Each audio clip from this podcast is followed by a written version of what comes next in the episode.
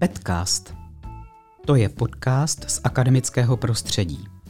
O zajímavostech, trendech a aktuálním dění zdaleka nejen v oblasti výuky učitelů si povídáme s inspirativními osobnostmi z fakulty přírodovědně humanitní a pedagogické Technické univerzity v Liberci. Pojďme se společně dovědět a naučit něco nového. Od mikrofonu vás zdraví Alex Rérich, vítejte u podcastu. Lidský hlas může být neuvěřitelný hudební nástroj. Určitě jste zažili situaci, kdy jste měli při poslechu člověka, který dovede zpívat, husí kůži a možná se vám do očí drali slzy, nebo se vám chtělo smát, případně přidat se k tomu hlasu a zpívat. A co teprve, když je těch hlasů víc, sehraných a proměněných v jedinečnou harmonii tónů. Zborový zpěv je situace, kdy z lidských hlasů vznikne neuvěřitelně silný a působivý výsledek. A když se ještě přidá nápad na komponovaný pořad, v němž kromě zpěvu zaznívají i silné příběhy skutečných lidí, je na světě jedinečný zážitek, který rezonuje i daleko za hranicemi České republiky. Kdo by nám o pořadech, jako temné časy krásných míst, vlaky naděje, labirint světa a ráj srdce, nebo když promlouvá kraj našich domovů, mohl říct víc než paní doktorka Jana Konvalinková? Je z katedry primárního vzdělávání Fakulty přírodovědně humanitní a pedagogické, to je samozřejmé. Ale je taky vedoucí komorního sboru naší fakulty Bohemia Chor i sboru Aurea Rosa, jejíž tvoří studující univerzity třetího věku na Technické univerzitě v Liberci. Paní doktorko, vítejte a díky, že jste si na podcast udělala čas. Vítejte. Od kolika lidí se takovému tělesu říká zbor vlastně? Zbor může obsahovat 8 lidí, může obsahovat 12, 16. Máme sbory, které jsou velmi početné, 200 lidí. Mm-hmm. Když se sejde nějaký festival, může být i tisíc zpěváků. Dá se Takže, to vůbec uřídit, tak obrovský sbor? Když jsou to ty veliké festivalové akce, tak to je předem naplánovaná záležitost, že všechny sbory jsou připravené, pak se prostě sejdou na pódiu a je tam velmi zručný a zkušený dirigent, který to dá dohromady. Ale to jsou spíš výjimečné situace, takže do těch sta lidí bych myslela, že ten sbor je takový adekvátní. Nicméně na naší univerzitě nemáme tak početný sbor. Univerzita třetího věku má asi kolem 40 členů a komorní sbor Bohemia Chor má kolem 20-25 členů. Eh, stalo se vám někdy, to mě hrozně zajímá, že jste nějakou skladbu dirigovala nebo odvedla tolikrát, že už jste ji ani nemohla dirigovat tak, eh, příště? Možná, že jsem v tomhle atypický člověk, ale řekla bych, že spíš ne. Protože každá skladba, na každé skladbě můžete pracovat do nekonečna, protože má tolik rovin, které chce vyjádřit. Má rovinu slova, které je obsaženo v té skladbě, má rovinu tónu, harmonie, má rovinu kvality hlasu, kvality interpretace – a když by tohle všechno chtěl člověk uskutečnit v té nejúžasnější podobě, což ten zbormistr vždycky má v té hlavě, tak pokaždé je to jiné, protože hudba je velmi autentická a děje se, děje se v čase. V tom okamžiku. V tom okamžiku. To nikdo vám to už nezopakuje. Když já to říkám, když zaspíváte falešný tón, nikdo vám už to neodpustí. Hmm. Ale když zpíváte krásné tóny, ale nikdy, nikdy to není stejné. Mm-hmm. A v tom je to ten proces velkého tvoření a vždycky je to nádherný zážitek. Já vím, a taky jsem řekl, že máte na starosti minimálně dva ty sbory. Jeden je komorní, to by se asi dalo říci. A to mě řekněte, je toho Bohemia Chor nebo The Bohemian Choir? Bohemia chor tomu říkáme, když tady působíme v Čechách. Hmm. Když působíme v cizině, tak to je Bohemian Choir. A tam vlastně jsme pod tímto mezinárodním názvem a skoro bych řekla, že právě proto jsme Bohemia chor, aby nás v té cizině rozpoznali. Tak možná by bylo fajn, kdybyste nám o něm řekla pár slov, protože si dovedu představit, že jsou i posluchači, kteří ho neznají. Jak dlouho sbor existuje? Co je vaše hlavní hudba, kterou zpíváte? Zkrátka pár slov. Bohemia Chor se na začátku nemenoval Bohemia Chor mm-hmm. a jmenoval se Komorní sbor Fakulty pedagogické a úplně prapůvodní chvíle, kdy jsme vystupovali, bylo vystupování na promocích i matrikulacích. A vlastně to byl ten impuls, kdy někdy v roce je 2005 možná, nevím přesně teď tedy, kdy jsme vlastně, když jsem já začala pracovat s vybranou skupinou lidí, kteří se chtěli věnovat speciálně zborovému zpěvu. Mm-hmm. No a protože jsme pokračovali, pokračovali a byli to opravdu výborní zpěváci, tak jsme začali zpívat v Hejnicích, v chrámu navštívení Pany Marie, v Jabloném v Podještědí v Bazilice a to teritorium naše zborové se začalo rozšířovat na Humprechtu, na mnoha místech a budu úplně upřímná, téměř od začátku jsme spojovali slovo s hudbou. Mm-hmm. A ta hudba je různá. Někdy to jsou lidovky, někdy to je opravdu duchovní hudba, někdy to je současná duchovní hudba, ale která je neskutečně krásná. Někdy to jsou gospely, spirituály. Prostě spek- Čili ten rejstřík je, je bohatý. Široký. A to vlastně člověk stejně potřebuje protože když chce oslovovat nějakým tématem nebo nějak, nějakou atmosférou, tak potřebuje širokou, široký záběr repertoáru.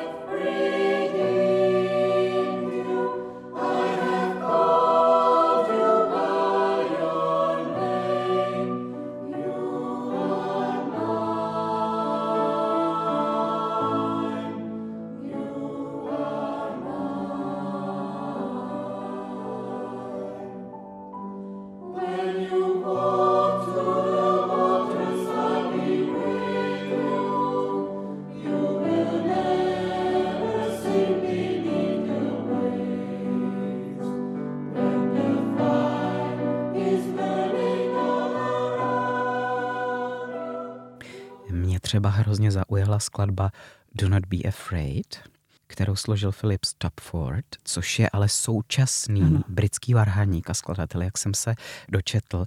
Ale od vás taky vím, že zpíváte i skladby mnohem starší, čili je to tak, že vybíráte repertoár spíš podle toho, co vás momentálně osloví? Repertoár některých skladeb je tradiční zborový repertoár.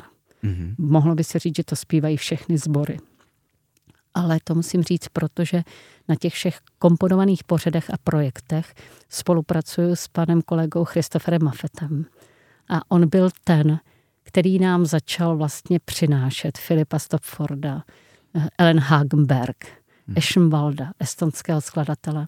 Hmm. A to jsou úžasně silné, nádherné skladby pro sbor a máme ještě ten další dar, že kromě toho, že to zpíváme v angličtině, tak ještě z Boristka eh, Dáďa Korejčíková z univerzity z třetího věku mm-hmm. umí brilantně dělat na to nádherné české texty. Takže máme vždycky dvoujazyčnou koncepci.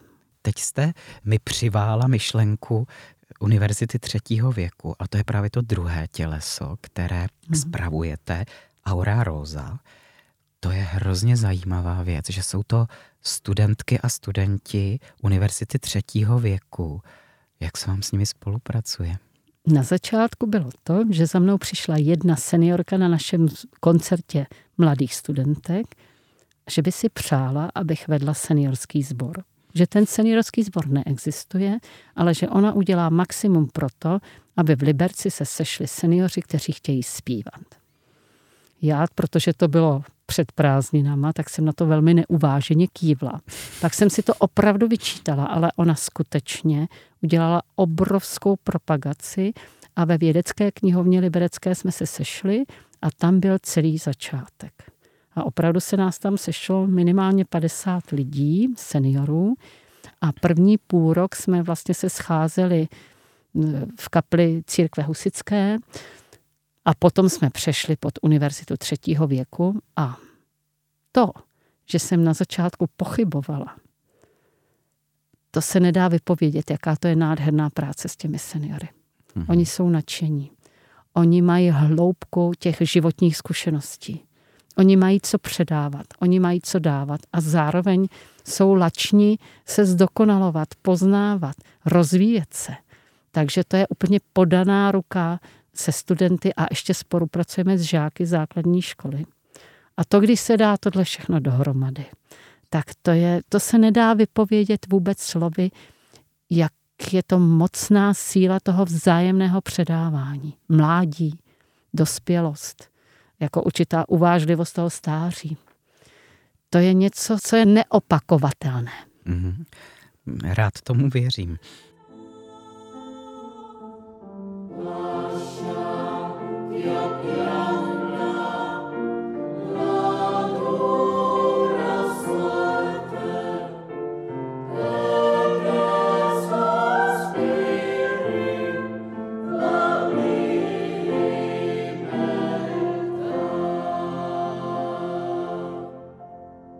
Pojďme se teď přesunout k některým projektům. Adventní koncerty ve stylu anglických Vánoc, tuším od roku 2017. Jak to vzniklo a cože zrovna anglické Vánoce? No, tak zatím zase vnímáme pana Christofera Mafeta, který je velmi zaníceným učitelem a jeho touha je, aby se všichni mohli zdokonalit v tom světovém jazyce v angličtině, byli schopni ho používat a byli schopni se i dorozumět.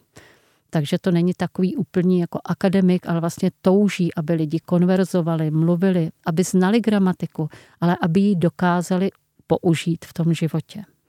A on přišel s tím, protože od malička ve sboru zpíval, že by to bylo krásné přenést tu tradici z Anglie sem k nám a udělali jsme vlastně takovou českou premiéru.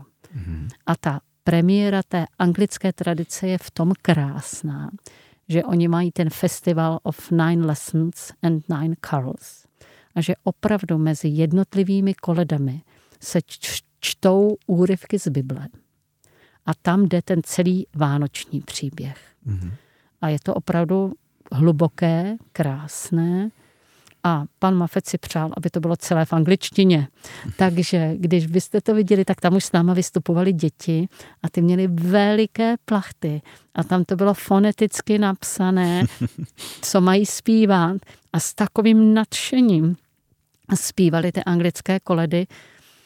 A je pravda, že to je nádherná hudba, je to trošku jiný charakter než ty naše koledy, ale já věřím, že to je velké obohacení toho adventního času a vlastně letos od adventu, co byl advent, bylo už čtvrté opakování.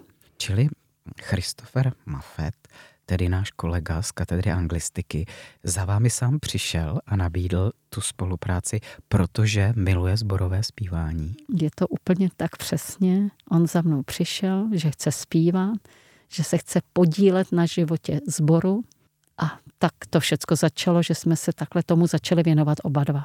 Mhm. No tak z jeho zvučného hlasu bych si i troufl typnout na to, že zpívá. A pojďme teď k těm jedinečným komponovaným pořadům, protože Vánoce nejsou zdaleka to jediné. V roce 2018 přišly takzvané temné časy krásných míst. Ehm, řekl bych, že na tom pořadu je jedinečné právě to, že spojuje zborový zpěv a mluvené slovo, o tom teď budeme hodně mluvit, a taky mě zaujalo, že přímo členové a členky sboru si připomínají příkoří svých předků za minulého režimu. Podle Já vám mě, řekl... kde jste vzali tolik členů, kteří mají příkoří ve své minulosti? Nikdy bych tomu nevěřila, kdybych to nezažila na vlastní uši a kůži. Ten sbor komorní studentek, studentů má, jak jsem řekla, maximálně 20 lidí. Mm-hmm. A my jsme oslovili jenom je. A měla jsem takovou berličku. Kdyby nepřišli s žádným příběhem, tak přeci jenom my všichni jsme vyrůstali v té totalitě A máme mnoho těch příběhů, buď to z rodin nebo od sousedů, takže vždycky by se to nějak dalo pak jako do, do, dořešit, dotáhnout. Já jsem zůstala a s panem Afetem jsme zůstali úplně ohromeni, protože skutečně kulaci věznění v Jáchymovských dolech. Mm-hmm. Textilní vynálezce, který byl dán do blázince, mm-hmm. aby mu mohli vzít patenty. Střelba na náměstí Voj 68, která mm-hmm. je spojená, dokonce jsme pak, já se omlouvám, na základě toho našeho pořadu se sešli dva lidi, kteří nevěděli, že jeden zachránil život tomu druhému. Mm-hmm. A to všechno byly příběhy našich studentů, 20 studentů. My jsme nevěřili, že se to někdy takhle sejde a skutečně se to sešlo a hluboce vděčíme všem a všemu, že jsme to udělali, protože pak se stalo to výjimečné. Nejenom, že v Anglii byli vděční za to, že jim vůbec přibližujeme čas totality, mm-hmm. ale na našich koncertech tady – že ty dědové a babičky a dospělí plakali a pak přišli domů a začali skutečně vyprávět, vyprávět dětem, vyprávět okolo. Takže nejenom, že to bylo těch pár příběhů, které byly teda neskutečně silné, a ještě to říkali ti lidé, jejíž předkové to byli, o to to bylo tedy silnější. Mm-hmm. Ale zároveň se to začalo košatět do té celé jako šíře i těch posluchačů. A ještě teda řeknu jednu věc, protože jsme to dělali i na školách. Ředitel Vratislavské základní školy řekl, vy jste je dostali. Protože zaujmout deváťáky a osmáky, to opravdu není jednoduchá věc. Ale tam bylo úplné ticho. Úplné ticho.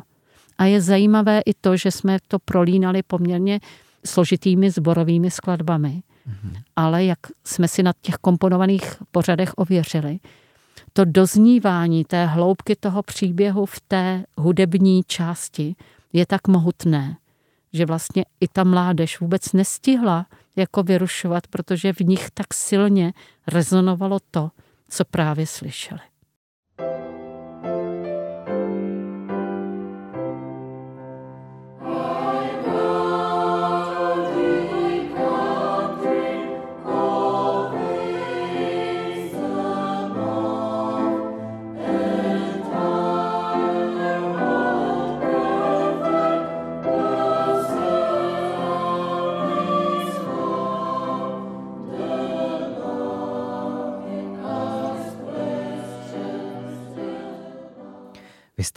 Právě s tímto projektem odcestovali na univerzitu do Suffolku, jestli... Mm-hmm. Ano, mám... University of Suffolk. Ano, ano. A mě by zajímalo, protože ti lidé v Anglii nemají stejnou zkušenost, nezažili komunistický stát, totalitu. Eh, jak reagovali oni na ty příběhy? Věřili jim? Bylo to pro ně mm, stejně tak eh, dojemné jako pro české auditorium? Všude, ať už to bylo tedy v Německu, ať už to bylo v Polsku, ať to bylo v Anglii, ať to bylo u nás. Ta reakce všech byla úplně stejná. Protože jako kdyby se zdálo, že když se jedná o něco hluboce lidského, když se děje příkoří a když je zjevné, že někdo ubližuje někomu, kdo je úplně nevinný, kdo nese ještě ideály a určité schopnosti a, a pře, předává rozvoj zemi, státu, tak všichni jsou tak hluboce tím zasaženi, že to je teda ač takového něco, co ty naše komponované pořady provází, že vlastně vidíme tam ty slzy v těch očích a vidíme tu hloubku toho vnímání a tu touhu i všech, aby ten svět byl lepší a aby byl mír mezi námi. Tak to je, myslím, asi aktuální v dnešní no. době extrémně.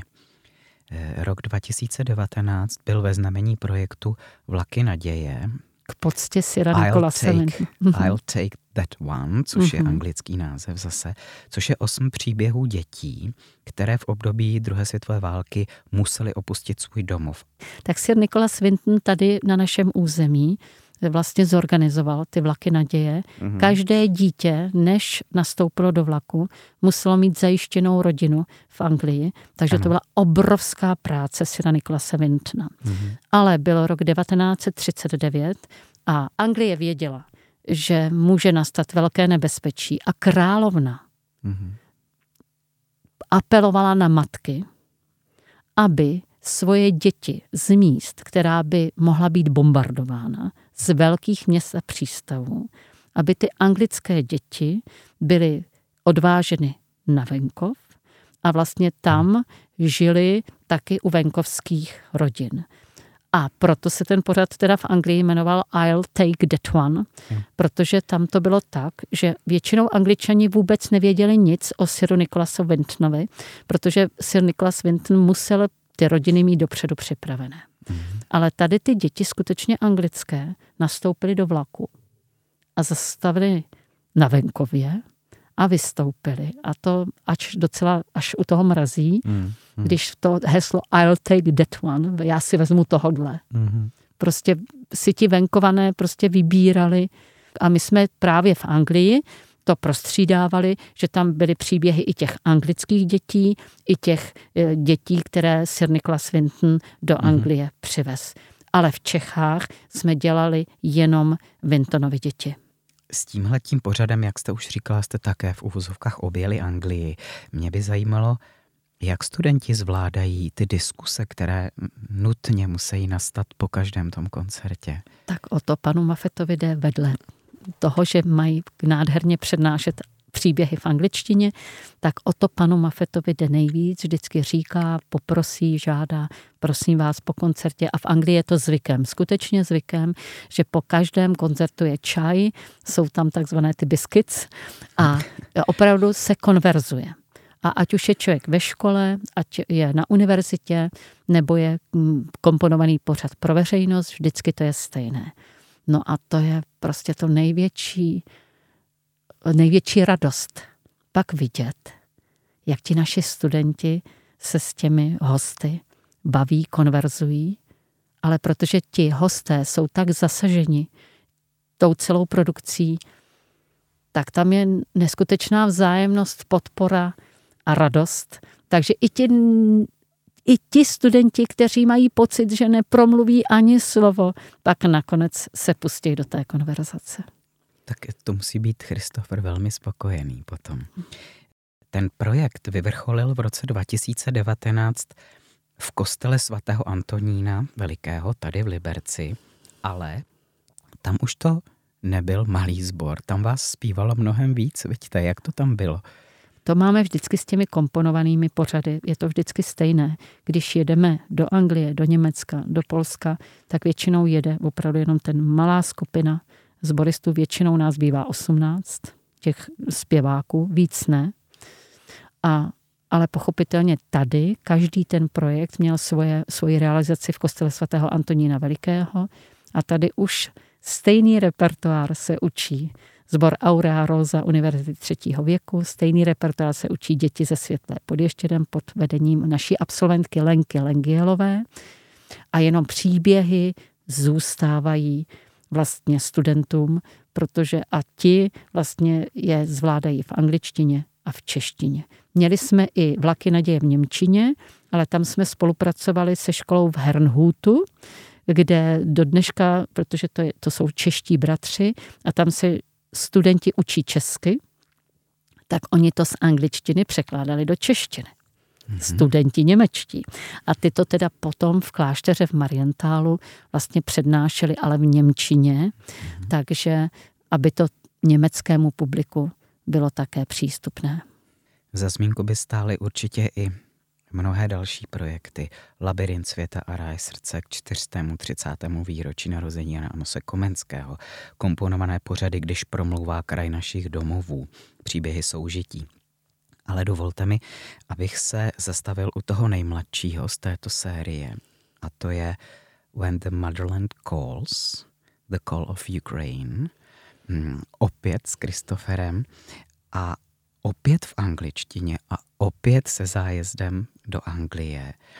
Ale jinak se mi zdá, že to byl projekt naprosto výjimečný, náročný, mimořádně citově vypjatý s tématem války, což není jednoduché, je to tak? To byl jediný projekt, který jsme dělali jenom v angličtině. A to proto, že nás Anglie vyloženě požádala, abychom tento projekt udělali.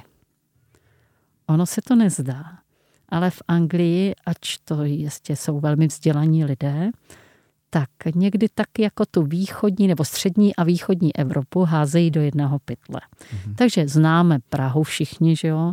Všichni znají Budapešť, ale už nemají takové povědomí, jestli teda e, sousedíme se Slovenskem, s Polskem, nebo jestli náhodou nejsme skoro u té Ukrajiny. Takže pro ně bylo velmi jako dramatické, měli skoro až pocit, že vlastně my tu válku vlastně máme téměř za dveřmi. Mm-hmm. A tak o to velmi stáli a vyloženě nás o toto téma požádali. Takže jsme obcházeli nebo sešli jsme se s lidmi, kteří přišli z Charkova a vlastně našli zázemí, ubytování a nějakou oporu tady v tom našem libereckém regionu. To byla jedna skupina příběhů velmi silných. A potom byla další skupina příběhů i dobrovolníků z univerzity, kteří uměli rusky a kteří jeli na hranici s Ukrajinou a tam úplně na tom začátku pomáhali a dokonce pak jeli v těch autobusech, různě pomáhali s tím převozem těch lidí sem do Liberce, pak ještě na Libereckém kraji. A to všechno dohromady tvořilo velmi silný jako celek. Takže co má člověk říct, to je jako kdyby všechny ty projekty nás vybízely k tomu, abychom znova a znova v sobě hledali tu hlubokou lidskost, aby každý náš čin byl spojen s lidskostí, mravností a dobrými úmysly. A tohle všechno vždycky ti lidé jsou šťastní, že si to můžou sobě tak nějak jako upamatovat a v Anglii byli zároveň velmi jako dojati nad těmi příběhy Ukrajiny. Ale ráda bych řekla, že nám se stala taková úplně jako... Myslím si, že vím, o čem chcete mluvit. Chtěl jsem se na to zeptat, takže klidně pokračujte. My jsme přijeli do Anglie, teď nádherně nacvičené příběhy válečných uprchlíků, příběhy dobrovolníků, nádherné skladby, opravdu nádherné, velmi silné skladby. A hned první den, když jsme měli večerní koncert, nebo odpolední od 4 hodin, tak jsme to odspívali, odříkali. Ten koncert měl obrovský úspěch, nebo ten komponovaný pořád, projekt.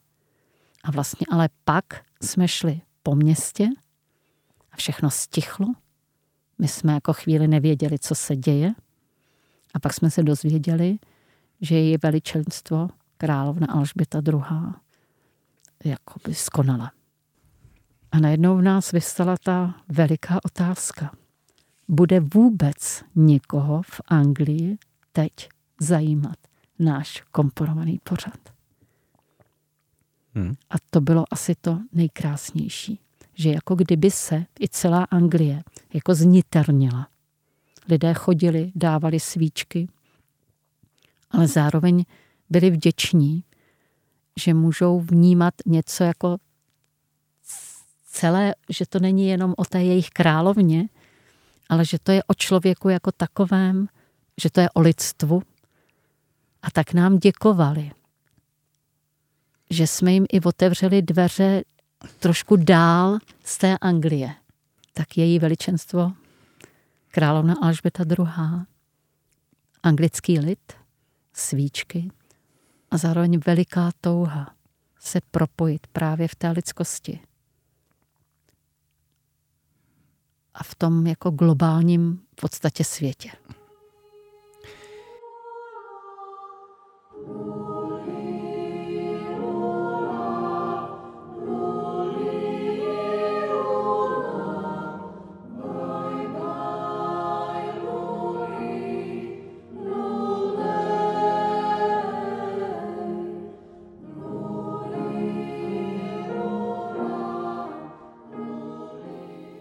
by zajímalo, jak k takovým komponovaným pořadům vlastně vybíráte hudbu. Já vím, že to slovo je tam velmi důležité, ale génius toho asi spočívá právě ve spojení těch dvou složek. Dovedu si představit, že je to dramaturgicky velmi náročné. A zajímalo by mě, co je prvotní, jestli hudba nebo slovo. To jde vždycky úplně ruku v ruce. Vždycky je záměr a pak se to začne křesat, tvořit, krystalizovat. A vlastně jde to opravdu ruku v ruce. A úplně opravdu ten největší jako předzávěr všeho je, že opravdu se řekne, tak takhle to bude, tady to začne touhle skladbou, pak bude tento příběh. To je opravdu ten první okamžik. A jsem šťastná, že máme od všech, od veškerého publika, ať už jsou to mladí nebo starší, také nám kromě té síly celého toho pořadu říkají, jak je to nádherně jakoby postavené dohromady. Ta dramaturgie je práce vaše s, Christoferem dohromady, nebo vy máte na starosti hudbu, on to slovo? Protože já si dovedu představit, že on jako zborový zpěvák vám musí podléhat, protože vy dirigujete, máte poslední slovo. Ale jak je to s kompozicí toho pořadu? Jak už jsem říkala, Christopher vlastně nám otevřel dveře současným skladatelům světovým, kteří skládají nádhernou hudbu. A vlastně je to taková vzájemná spolupráce, kdy vlastně tvoříme společně a pak prostě to vznikne.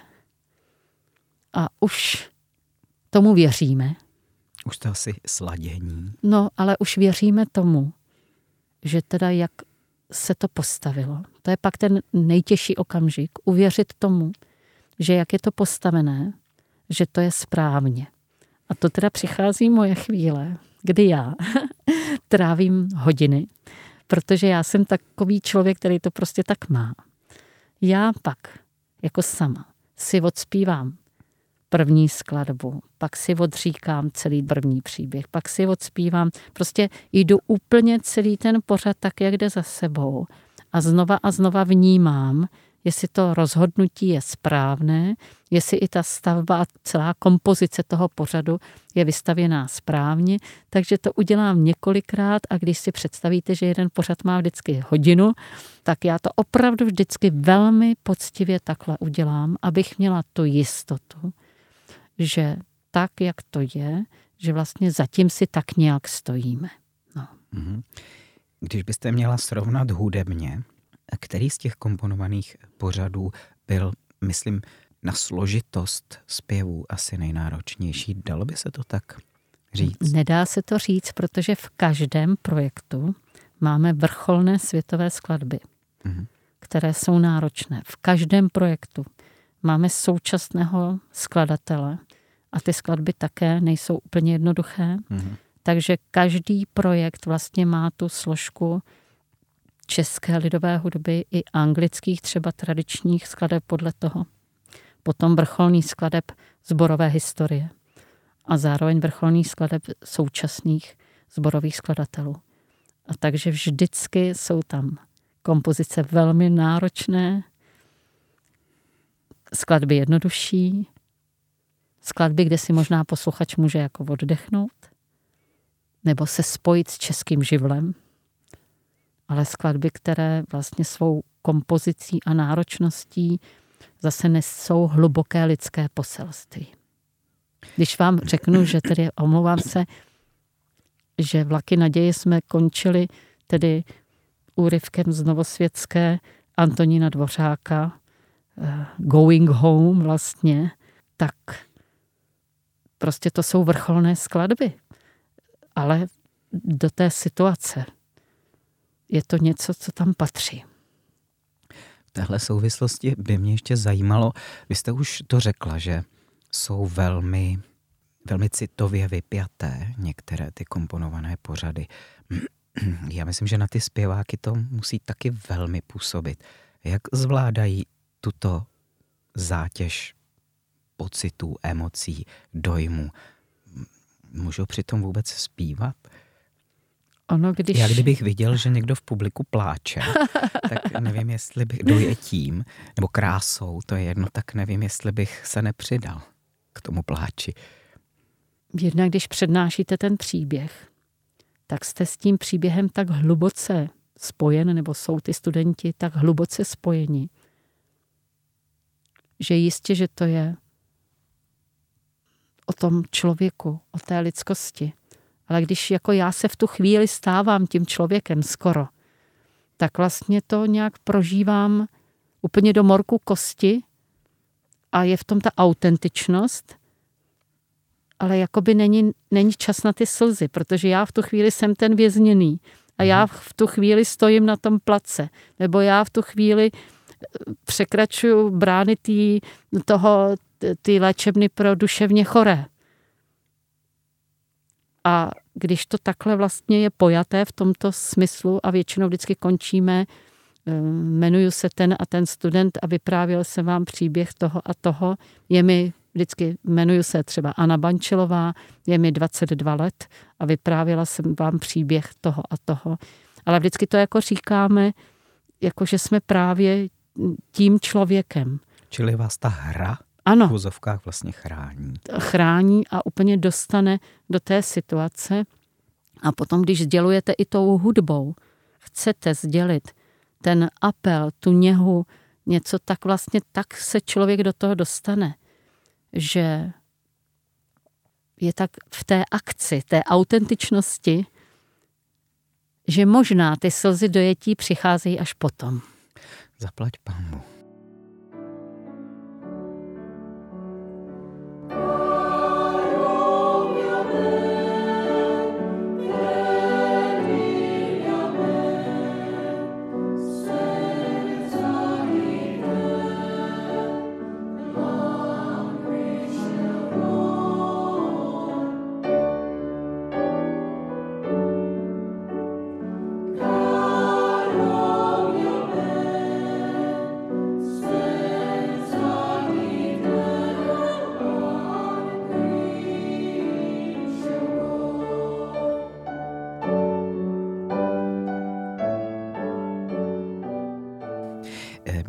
Se chci zeptat, eh, jaké jsou další plány a kde vás třeba teď můžeme vidět, nebo co chystáte, jestli můžete naznačit, prozradit? Tak dokonce dneska už jsme udělali dva velké kroky.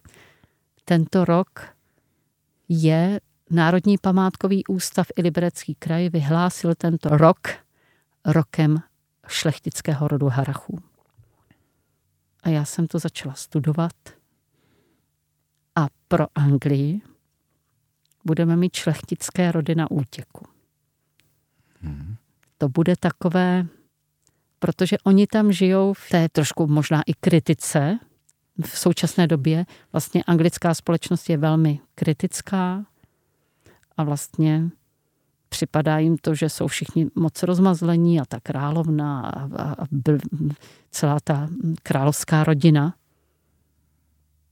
ale vůbec si nedokáží představit, že třeba zrovna rod Harachu, jaké obrovské činy ti lidé udělali. Že jo, víme to, zasloužili se o to, že máme lyže a že lyžujeme. Mm-hmm. Ale oni to nejdřív nedávali proto, abychom brzy se to stalo jako turistická záležitost, ale dával to lesníkům, hrabě Harach, dával to lékařům aby se v těch hlubokých zimách, tuhých zimách, aby se mohli snást pohybovat. A těch věcí, kteří rod Harachu udělali mnoho a chceme vlastně vzpomenout ty nádherné činy těch osobností šlechtického rodu Harachu a v Anglii to budou šlechtické rody na útěku. Hmm, tak určitě se máme na co těšit. Vy se pohybujete ve světě hudby a především zpěvu zborového mnoho let. Řekněte, co nám zpěv, ať už ho slyšíme nebo sami zpíváme, dává do života. Zpěv je něco výjimečného. Já, a myslím, že nejsem sama, nejvýš ve všech hudebních nástrojích je samotný lidský zpěv. Rozeznít housle, já vím, že to potřebuje mistrovskou dokonalost. Rozeznít jakýkoliv nástroj. Ale přeci jenom tam mám ten nástroj. Ale když mám zpívat, tak rozeznívám celou svoji bytost, duši, tělo, zpívám slova. A tohle je velká věc, jak to udělat. A když se ty hlasy spojí dohromady a tvoří harmonii, tak asi proto, že jsem severáček. Mm-hmm. A taky proto, že pan Uherek na všech koncertech a všude i na kudy jsme chodili a když jsme zkoušeli, vždycky nám dával kontext. On nám vyprávěl o architektuře, on nám vyprávěl o renesanci, o gotice, on nám vyprávěl o lidových zvicích. A možná tohle ve mně zůstalo, ta touha těch komponovaných pořadů, spojovat to lidské s tím lidským hlasem zpívaným a vlastně dávat to dohromady, protože v tom vidím hlubokou sílu, hluboký smysl a taky důležitost nějakého sdělení a předávání v dnešní době. Tak já moc krát děkuju, že jste přišla a že jste nás provedla po části světa hudby, kterou možná někteří úplně neznáme. Ať se vám daří, ať se daří vašim tělesům a ať vaše komponované pořady zlepšují paměť, náladu, ba život mnoha dalším lidem. Děkuju. Děkuji vám taky. Dnešní podcast končí. Možná taky ještě v představách slyšíte tóny mnohohlasého zpěvu, jak doznívají a klesají od stropu kostela směrem k těm, kteří zpívali a poslouchali. Až je příště někde uvidíte, třeba až budete procházet kolem kostela nebo kolem naší budovy P, zastavte se a zaposlouchejte. Taky hudba nás může mnoho nového naučit. Mějte se hezky a pokud vás podcast zaujal, vraťte se zase k jeho poslechu. Za celý tým se s vámi loučí a na další setkání na všech podcastových platformách, našich sociálních sítích i webu Fakulty přírodovědně humanitní a pedagogické se těší Alex Rérich.